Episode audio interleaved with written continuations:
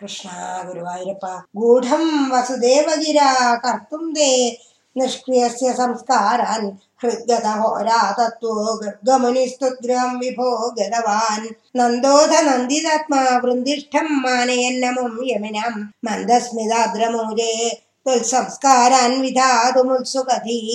यदुवंशाचार्यत्वाल् सुनिमृतमिदमार्यकार्यमिति कथयन् गर्गो निर्गदबश्चक्रेदवृदस्य नामानि कथमस्य नाम कुर्वे सहस्रनाम्नो ह्यनन्दनाम्नो वा इति नूनं गर्गमुनिश्चक्रेदव नाम नाम रहसि विभो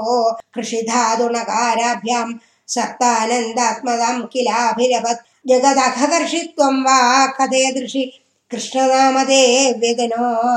अन्यांश्च रामादीन् अतिमानुषानुभावं न्यगतत्वामप्रकाशयन् पित्रे स्निह्यति यस्तव पुत्रे पुनः शोगैत् इत्यवदत्ते महत्त्वं शिवरीया जेष्यति बहुधरदैत्यान् नेष्यति निजबन्धुलोकममलपदं श्रोष्यसि सुविमलकीर्तिरस्येति भवद्विभूतिमृषिरूजे अमुनेव सर्वदुर्गं तरितास्थकृतास्थमत्र तिष्ठध्वं हरिरेवेत्यनभिलभन्नित्यादित्वामवर्णयत्। स मुनी गर्गेद नर्गदेऽस्मिन् नन्दित नन्दादिनन्द्यमानस्त्वं मद्गत मुद्गतकरुणो